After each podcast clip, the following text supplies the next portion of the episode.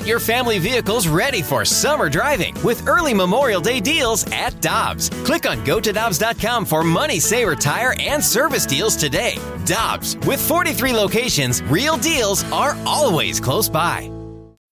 When you need mealtime inspiration, it's worth shopping Kroger, where you'll find over 30,000 mouth-watering choices that excite your inner foodie. And no matter what tasty choice you make, you'll enjoy our everyday low prices, plus extra ways to save, like digital coupons worth over $600 each week. You can also save up to $1 off per gallon at the pump with fuel points. More savings and more inspiring flavors make shopping Kroger worth it every time. Kroger, fresh for everyone. Fuel restrictions apply. 902 with Karraker and Smallman on 101 ESPN. And today's big thing, and Michelle, I want to reflect on last segment with Albert Pujols because one of the sa- really sad things, there are so many sad, well, people are losing their lives with this pandemic. But from our s- stage uh, of the toy store of life, one of the really sad things for me is that Albert is missing out on an opportunity to accumulate enough games so that he can move up some more of those all-time lists. You know, he has a chance to get to in his last couple of seasons. I if he would have played the the whole time and he won't now, he could have gotten up to maybe even with Stan Musial with 725 doubles uh, in his career. He would have had a chance to an, an outside chance uh, but he would have had a chance to move up and be in the top half dozen of, well, he is in the top half dozen with home runs, 656, but he had an outside chance to get to 700 home runs. Wow. And without these probably 60, 70 games that he'll miss, he'll miss out on that. It would be cool, even though it would happen in an Angels uniform, to see Albert climb those lists and be there among the all time elites so that people say, okay, when you look at the records and you look at the all time lists of statistics in baseball, Albert is not only one of the guys that we know is the best, but on every single list, one of the four or five best of all time. And he could have been that guy. Last year, he passed 2,000 RBIs, became only the fourth player uh, fifth player to get to 2,000 RBIs. And right now he's tied with Cap Anson. And he, once again, if he would have played those two full seasons, he's at 2075 right now. Babe Ruth is second all time with 2,214. Could have been second on the all time RBI list, too. That's incredible, and it is a shame that he's missing out on those opportunities to accumulate those numbers. But I can only speak for myself because I know some people still have uh, certain types of feelings about Albert and the way that he chose to leave St. Louis. But for me, time kind of heals all wounds. And the fact that the Cardinals have had success without him, and we understand from a rational point of view that him choosing Anaheim was probably better for the Cardinals organization in the long run. After having him come back to St. Louis and and the way that we kind of St. Louis and Albert embraced one another, it makes me feel like he's still ours. Even though he's not wearing a Cardinals uniform, he's still St. Louis's. And so I personally cheer for him and I want him to to reach those milestones. And even though he's not going to be celebrated physically in St. Louis because of it, we can still celebrate with him. This is a guy that uh, obviously has won a couple of world championships with the Cardinals, played in three World Series. He's won three MVPs. He's got all those rankings on the list that we talked about. And when I talked to him in January and talked about how cool it was when he came back, he said, That was the greatest thing in my career. Greatest thing in his career. Yeah, coming back last year. After all of these things that we have just listed over the past two segments that he's accomplished, that moment was the greatest thing in his career. That, that Wow. weekend. Well, like I said, St. Louis and Albert had a very special and unique relationship. It was one of mutual admiration and, and respect. And when he chose to leave, we will never know all the inter- intricacies that went on behind the scenes. We've heard him speak about it. We've heard the Cardinal stance, and it was a it was a parting of ways, and it stung at the time. But if you're Albert Pujols and you leave a place that adores you and that you've had all of this success, and then you go to a place with a fan base that isn't as rabid and you don't have the same amount of success, that always is going to be in the back of your mind wondering what if or wondering about the state of that relationship. So for him to have that moment, return to St. Louis and have St. Louis go crazy for him, him to hit that home run, it was a really beautiful chapter in his career. And you and I were having a discussion during the break, and there's two parts of this that I want to get to. Number one, I don't think that he and Mike Matheny necessarily would have meshed well as player manager because we know that Tony let Albert do a lot, get away with a lot in terms of not paying any attention to the third base coach or and he always wanted to play but when when Albert wanted to play come off the DL he told Tony he was ready he was in the game mm-hmm. I don't think that that would have necessarily happened with Mike. And then the other part of this, Michelle, is, and we're going to talk about our social media in a moment, but he never really, Twitter came around in 2009. Can you imagine Albert performing the way he has for the last three or four years and having the injuries? And as vitriolic as Cardinal Nation can be on social media, how that would have gone over? Not well. No.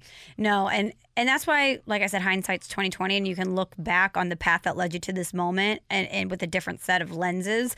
But as much as I would have loved to have him here and to be collecting all of these accolades and have St. Louis consistently celebrate that quote second stage of his career under that second contract, I also do think that it's it's kind of a blessing in disguise that the Cardinals' potential lack of success that could have come from that major contract that he while he was the celebrated figure and he was the hero for so long could have been a villain in any way. That got, that would have been yeah. terrible. They got the 2013 NLCS MVP out of him.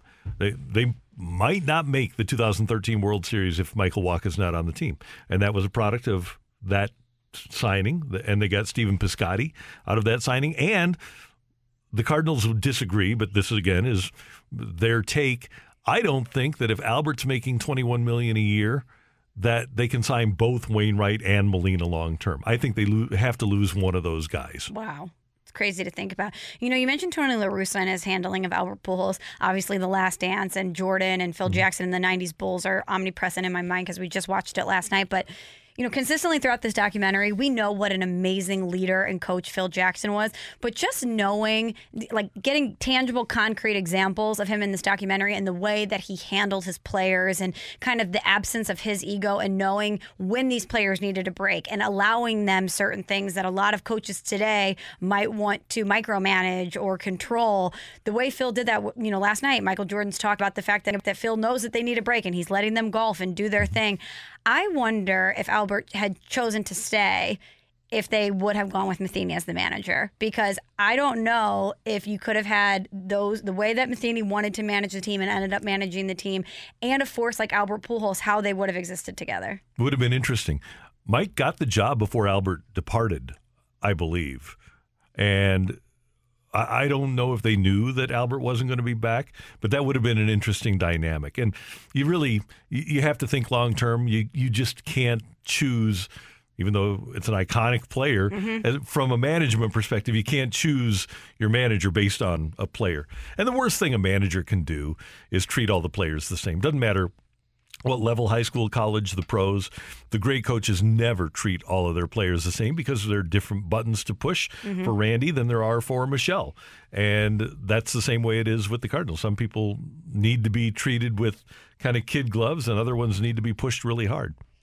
Another thing about the last dance that had me thinking about the Cardinals, two things, in fact, and I know we're going to talk to Dan McLaughlin later in the nine o'clock hour. This is something I wanted to discuss with him you know, you talk about Michael Jordan's competitive level, and we're seeing that on display every mm-hmm. Sunday. Just whether it's flipping coins with the security guards at United Center or golfing, it's he never turned it off. And when we talk about those Cardinals teams, Albert had that, Yadi has that, Tony La Russa has that, how they are so competitive at all times. It just exists within them. And the fact that you can ask them about a game or a practice that happened 15 years ago and their recall of that moment, the way that they can describe that moment because it was part of their competitive nature is so amazing to me. And watching that team brought back a lot of memories of hearing Tony La Russa describe games and watching Albert be so great and so competitive. And it's interesting. We were talking to somebody last week, a former coach, and they all remember the losses more than the wins. And that's why people get out of it is because they, you know, DV always said that that one of the reasons that he left is because he remembered the losses. The, the, he took the losses harder than he enjoyed the wins, and I'm sure that that's the way it was with those Bulls. I'll bet you all of those guys for the 72 win team, they remember every single one of those 10 losses. Wow and that's that. Tony is definitely that way, and I have to believe Albert is that way too. Wouldn't you think? Probably. Probably Mich- eats at them. Yeah. Michelle and Randy on 101 ESPN. We want you to follow us on Twitter. And by the way, you can follow the entire station and all of the, the uh, shows are going to be consolidated into the 101 ESPN page. And you can follow Michelle on Twitter and Instagram At M. Smallman. For both. And I'm at Randy Karraker, uh, RJ Karraker on Instagram, and Randy Karraker on the Twitter machine. Give us a follow. Yeah, and uh, we'll have a lot of show material on there, and obviously you can always use the mic drop feature, and you can always uh, send us a text too. We love hearing from you, and we're glad that you're with us here on 101 ESPN. It's Karraker and Smallman, and that was today's big thing. Coming up, guess what's back? You're killing me, Smalls, on 101 ESPN. This is always a fun segment. It's great to have Michelle Smallman with Randy Karraker. It's Karraker and Smallman on 101 ESPN, and I always enjoyed this with the Bernie Show, and I'm looking forward to this being a part of our show every single day. Me too, Randy. I know we promised that this segment would be fun and that our show would be fun, but I do have some unfortunate and sad news to pass along at the top of the segment. Barry Jackson, he uh, worked for the Miami Herald. He cover he works for the Miami Herald. He covers South Florida sports. Has tweeted and reported that Dolphins Hall of Fame coach Don Shula passed away this morning at the age of 90. One of his children confirmed that to Barry Jackson. Well, first of all, thoughts and prayers, good run. Uh, second of all, all due respect to Bill Belichick, but Shula was the quintessential great head coach. He took the NFL from the Stone Age, winning Super Bowls with Jim Kiick and uh, Larry Csonka and Mercury Morris and Bob Griese throwing seven passes in a Super Bowl game to the space age, Stone Age to space age. He changed the game. He has more wins than anybody in the history of the game. He went to Super Bowls with three different, well, four different quarterbacks, if you want to include his time in Baltimore with the Colts. So he went with Unitas and Earl Morrall, and then he went with Griese, and then he went with David Woodley, and then he went with Dan Marino. Obviously, has more wins, as I mentioned, than anybody, and I would argue is the greatest NFL coach of all time. All due respect to Belichick and Vince Lombardi and George Halas and some of the others, but hey, if you're going to base it on winning, he's number one. Some of my greatest moments growing up are, were watching the Miami Dolphins and Dan Marino and those Don Shula teams with my dad. I became a sports fan because of mm-hmm. Dan Marino and Shula and those teams. So obviously, very sad news, but. I, I choose to, in this moment, thank him for giving so many sports fans those magical moments because he was kind of the architect behind a lot of that. And he did, after his coaching days, open up a chain of famed steakhouses, Shula's Steakhouse down in Florida, and had one here in St. Louis for a while, 347. And on opening night, I was there and had a chance to sit right across the table from Don Shula. Had a great night. We have uh, pictures, but uh, he couldn't have been nicer that night, telling great stories about the Dolphins' days. Ju- Just a great gentleman. Well, rest in peace, Don Shula. All right, Randy, let's you know lighten things up a little bit. Got it. So a lot of people are sitting at home. the- You know the gyms are closed. They're feeling lethargic, maybe a little lazy. You're not working out. Well, don't worry because I have something that's going to make you feel better. So Tiger Woods did uh, a digital segment with Golf TV where he was answering questions from fans, and a fan asked him kind of a. Uh, to look back on his career, and he gave an answer that might apply to us during quarantine. If you had one thing you could go back in time and tell your younger self, what would it be? Yeah, not to run so much. Running over 30 miles a week for probably my first five, six years on tour pretty much destroyed my body and my knees. So you know what? If you're feeling lazy, don't. Tiger Woods is saying it destroyed his body, and he would tell his younger self to not work out. He was running 30 miles a week. I haven't run 30 miles in my life, In a week? ever, combined. No, come on. 30 miles is a long ways. I'm telling you, I have not run a marathon in my life combined. Not even in grade school or high So- school when you're competing in gym. We used to have that presidential phy- physical fitness test Yeah. with the 600 yards. I couldn't do that. Stop. Come on, I'm certainly not doing 30 miles a week. No, How? I, what's the longest distance you think you could run right now? I could probably do a quarter mile.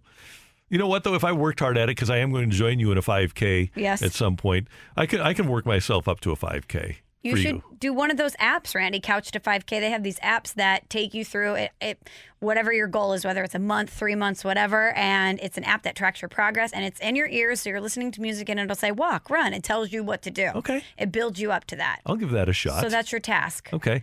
By the way, Tiger says running. He was uh, running in boots. He was training with Navy SEALs, and he, he was running in these crazy Navy SEAL work boots. So it might have been different if he just would have been wearing sneakers, but he was pounding his body into dust with not only the way he did that, but the Navy SEAL workouts that he did. And it's too bad that he feels now that that's what messed up his body because his coach Hank Haney was telling him, "Hey, Tiger, that's messing up your body." But you know, we talk about competitive drive and wanting to Yep. push yourself as far as you can possibly go. And when you are great at what you do, you feel like you can push yourself in any realm of life. And it's going to make you better. and it's going to make you better. And that you know what your body is telling you and what's going to make you better. His body was buff. Super buff. He was he was put together when back in the day, back in the 2000s when a lot of baseball players were put together. Want to elaborate? Randy? nope. No? Okay. Okay, so uh, next topic, Randy. You know how fans don't take to uniform changes lightly. People do not like to see their logo, their team switch it up. No. Well, how about the Boston Red Sox, who have an iconic and very classic look? They were talking about that they're looking at different uniform changes. Their team president, Sam Kennedy, was talking to The Athletic. He says the club is exploring ways to improve its classic uniform going forward, and they want to do something other than just the Nike swoosh. And I can't imagine that people in Boston would take to a new look Boston Red Sox uniform. No, the first of all, they do.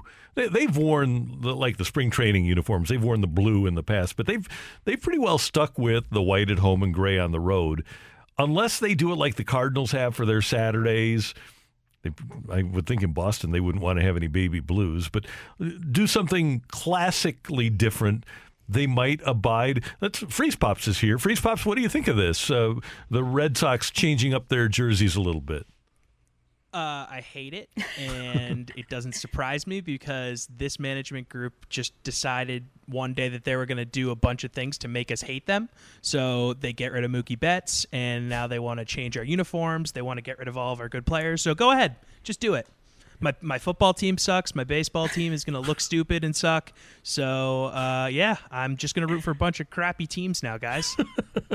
By the way, the red Texas Rangers uniforms are a ripoff of the Red Sox. That's how classic the Red Sox are. That the, and there are a few. The Royals are a ripoff of the Dodgers, and uh, the ho- the blue uh, Texas ones are ripoffs of the Dodgers. If if other teams are ripping off your jersey, it's a pretty good jersey, and you can stick with it. especially baseball, which is literally thr it, you thrive in baseball on nostalgia and on history and on classic. I mean, we have we talk about baseball purists; they exist in the uniform realm too. And the Red Sox are one of those iconic. Fran- I mean, they still have. Fenway Park, you know, I mean, you can't mess with history. You can't mess with something that's classic and that's working for you. These are the jerseys that Babe Ruth wore. Yeah, you can't do that. but I mean, when you think about classic baseball uniforms that you wouldn't want touched, you've got the Yankees, you certainly got the Cardinals to an extent in there. Obviously, the Birds on the bat is classic. The Red Sox are in that conversation. Yeah, there's only four. It's the Cardinals, the Yankees, the Red Sox, and the Dodgers. Those are the only four. I agree. All right, well, moving on, Randy. You were on the fast lane for a long time with Chris Rongey, what, three plus years? Yes. How much of that time do you think you spent talking about Mitchell Trubisky? Oh, over the last year, especially, I would say twenty percent. 20% is a, is a, a okay, chunk. let me. How about forty percent of our football conversation? Okay, I'll great. do that. And um, excuse me, I'm remiss in asking this. Did you guys land on Mitchell Trubisky or Mitch Trubisky? Uh, because he performed poorly, it wound up being Mitch. Okay. I bought uh, last year in Chicago. I bought Rongey a shirt that says "Mitch, please." nice, Randy. Pretty good. Well, he's not going to really have to worry about it because the Bears declined the fifth year option on Trubisky. Oh, he'll uh, he'll have a year that uh, he'll frustrate everybody because he'll have a year that they'll say, okay, we want to sign him to a big contract, Oh, you think so? And then they'll give him the, the Jared Goff contract, and then he'll suck again. You think that it's not, hey, the end of the road is near. We see the writing on the wall? He, they were twelve and four, and he was good the year before. And in fact, they win a playoff game if it's not for Cody Parkey. He just last year he didn't have any weapons. Obviously, they struggled. He struggled a little bit, but he hasn't been bad the whole time. He just he had one off year. I think they're the Bears. I think they keep him around. They try. They're going to be one of those franchises that tries to justify trading up for the second pick in the draft. Probably. Well, uh, to close this out, Randy, some other quarterback news. The Cowboys and Andy Dalton agree on a one year deal. A lot of people thought he would end up in New England. Head-. Heads to Dallas. I don't understand why New England wouldn't have been more aggressive. Obviously, they love Jarrett Stidham for some reason, but I think Andy Dalton can still play, and I think that's a great move for the Cowboys. And maybe Dalton just wanted to go home. He, I think he's from Texas. He played at TCU, Yep. which is right near their stadium in Dallas. So maybe it was just a case of him wanting to be there. And they're protected now if they don't have Dak. Andy Dalton is a really nice, maybe the best insurance policy at quarterback in the whole league. You mentioned him being from Texas. He currently lives in Dallas and he doesn't have to move his family, Mm-hmm. potentially even in off season during a pandemic. So that I'm sure was attractive to him. But I want when I think about Dalton and I think about the fact that the Patriots are very, very dug in on Stidham, I, I wonder how much of listen, I don't want to say Belichick's legacy because his legacy is cemented. But the, if the Stidham thing doesn't work out, you know, Brady and Belichick both have kind of stock in this whose percentage of, of success was greater in the Patriots dynasty. It seems like Tom Brady and Tampa Bay are in a much better situation than Belichick currently in New England. Yes. And I just wonder if Brady has any level of success and Stidham does not play out, how much that will impact these discussions or debates moving forward. It will be huge because the Belichick backers always say, well, Bill Parcells never won a Super Bowl without Bill Belichick. Well, if we get to that point, we'll say, well, Bill Belichick never won a Super Bowl without Tom Brady. Yep. And that's just going to be part and parcel of what the what his legacy is. Is that yeah, he was pretty good. He he was able to get to a, a playoff with Vinny Testaverde, but if he doesn't win Super Bowls without Tom Brady, then that's going to be part of his legacy, no doubt about it. So you think more pressure on Belichick than Brady? I think hundred percent more. Me too. Well deserved pressure too. That's Michelle. I'm Randy, and that's You're Killing Me Smalls on 101 ESPN. Coming up, Dan McLaughlin is going to be with us every Monday. And of course, Dan is going to be with you every day from 10 to 11 here on 101 ESPN. But we're going to spend a couple of segments talking to Danny Mack about his new show, about Albert Pujols Day, and more. That's next here on 101 ESPN. Dan McLaughlin is here. Before we get to Danny, the Dolphins have uh, issued this release in regards to the passing of Don Shula. It says Don Shula was the patriarch of the Miami Dolphins for 50 years. He brought the winning edge to our franchise and put the Dolphins and the city of Miami in the national sports scene. Our deepest thoughts and prayers go out to Marianne, along with his children, Dave, Donna, Sharon, Ann, and Mike. Dan McLaughlin in studio, Michelle Smallman, Randy Karraker, and you two literally grew up with Don Shula Oh, yeah. being the king of the NFL. For sure. Uh, from my point of view, I mean, he was the greatest coach going at that point, and then he got Marino, and then you saw just an explosion of what they did offensively, and it was fun to watch the evolution of what he was able to do with Dan Marino, uh, and, and had just winning teams wherever he went. So I, I yeah, I'm with you there. Also, I like his uh, steakhouses too. Yeah, he had. Remember when he had one I here did. for like uh, six months or so? It was Yeah. called 347. That's the number of wins that he had, and it was uh, the Don Shula's 347 Steakhouse. I uh, yeah, I mean, it's I miss a lot of things right now. By the way, Yeah, me too. I miss steakhouses. I, I miss. I don't know if I miss the NFL because I just am pained by it. Yeah, But I'm going to watch it. If it was there, oh, I'd be watching. Yeah, I was going to say, we'd all So be I, in. you know, let's let's just be honest about it. Um, miss a lot of baseball. You know, miss uh, miss a lot of things. But I'm glad to be here. So let's let it rip. fired up to have you here. We all miss baseball, Dan, but I, I want to do kind of a confidence check with you. Yeah. You know, you talk to a lot of people. So where are you at on, on the confidence scale that we will get baseball back, quote, relatively soon? Yeah, I'm going to talk about it on the show, but um, I, I'm I'm a firm believer that we will have baseball. Now, what is it going to look like? I'm not so sure. Um, I love the idea idea of the three divisions of having ten teams and regionalized and that kind of thing. I even think going forward, I like that in a quote unquote normal season. Uh, obviously, that would have to be collectively bargained, but I do like that idea. I do think that. Well, I look at it this way, Michelle. I go back to end of March, early April, I have been from day one very positive in saying we are going to have sports. But if you go back to a month ago, which seems like 10 years ago, Yeah. think about where we're going to be a month from now, and then a month from that, and that's July.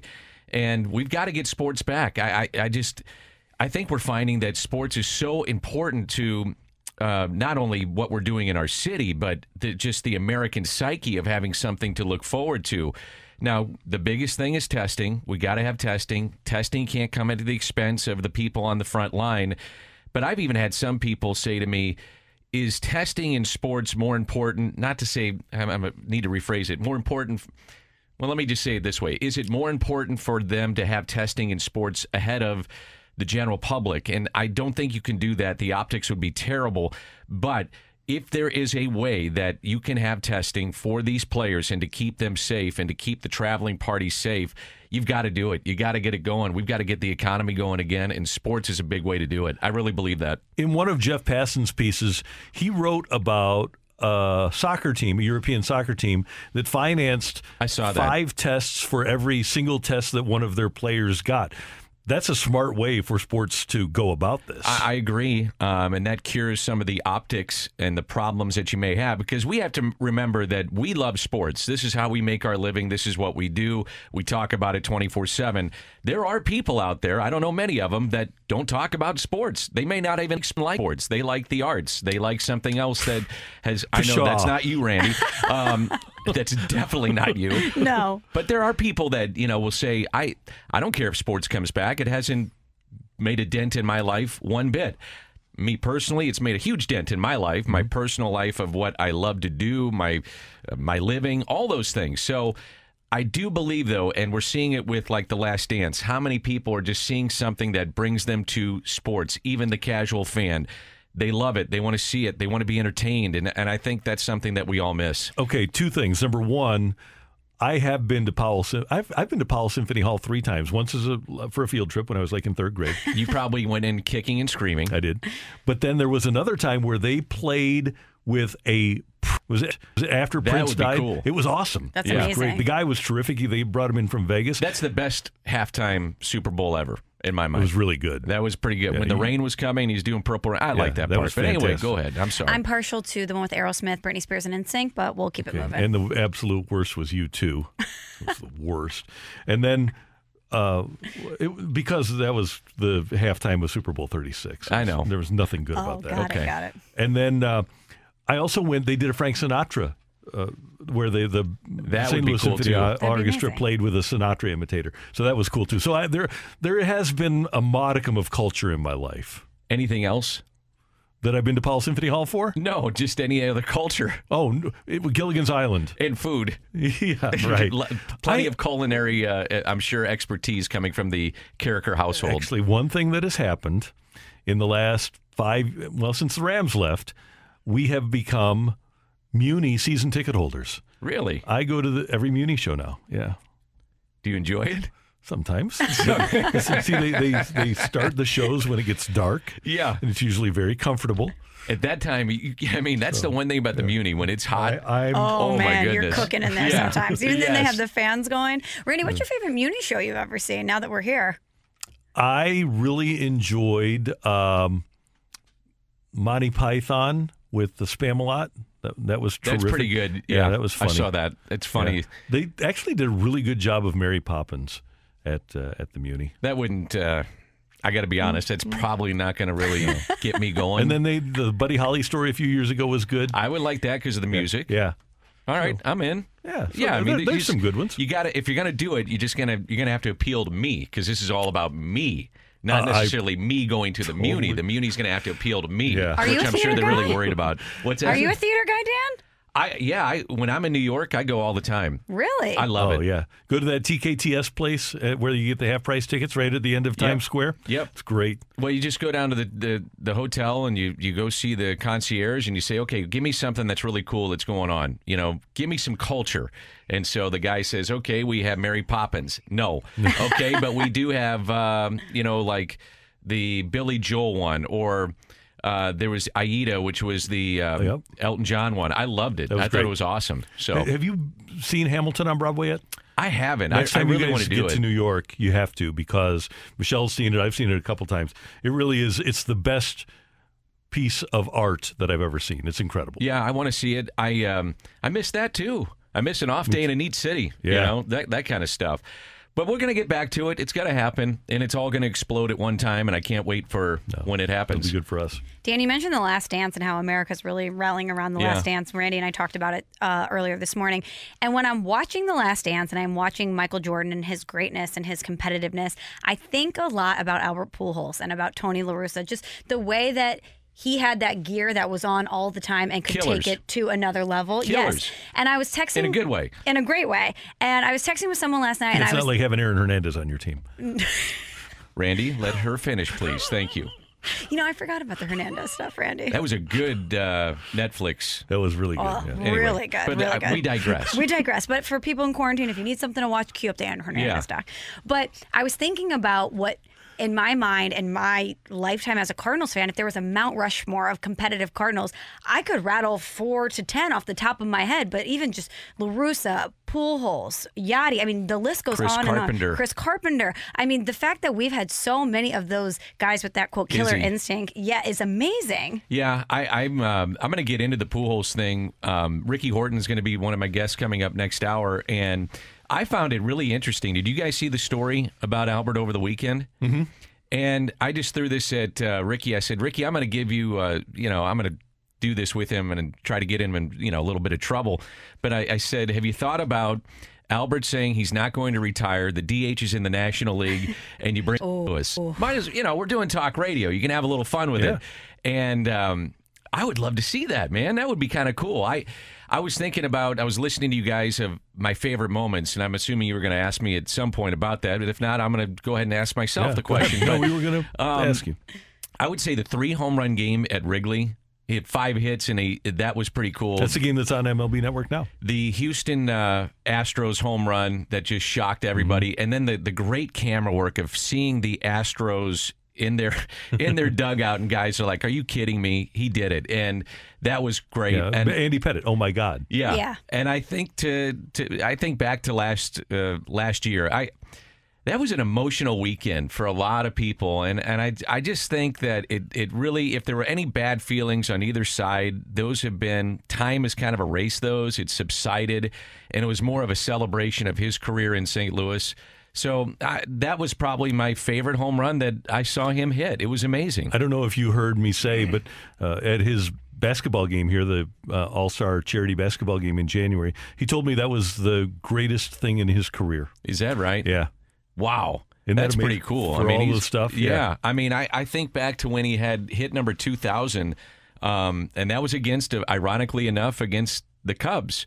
You know, and just, just the history of, of how he always came to the ballpark prepared to play, but then on the biggest stage and the biggest moments and the biggest pressure as it pertains to Jordan um, and Albert and some of those guys that are, are just great performers, they find a way to slow down the moment and perform. And there's very few guys that can do that. And that's the one thing I've taken away. If I'm a pro athlete watching the documentary right now, and a lot of these guys that are pro athletes now, they maybe didn't understand the greatness of Jordan. They were kids. And now you go back and watch it. How does that not motivate you to say, that's how it's done? I was going to do this for next segment, but I'll do it now, and then we'll just have a shorter crossover.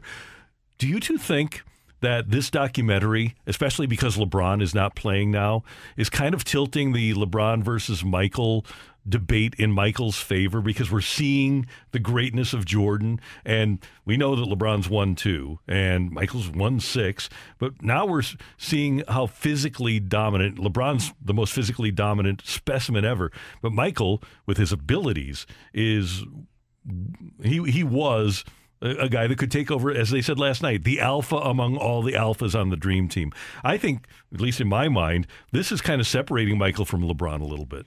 A little bit, but it's recency bias, right? Either way, whether it's the LeBron fans or the fact that we're watching this documentary right now. But I read uh, in The Athletic when they were talking to the director, I think it was Richard Deitsch who did it, about the road that it took to get this documentary made. And they had this footage for years and years, and, and they had to get Jordan's consent to do it, and he never wanted to do it. And part of the pitch to him was hey, this is a LeBron era these kids coming up right now watching the NBA, they don't know how great you are. Yeah. They're wearing they're mm-hmm. looking at Jordan as a shoe that they wear for fashion. And it's time to tell them who you are. And that's part of the reason that he agreed to do this.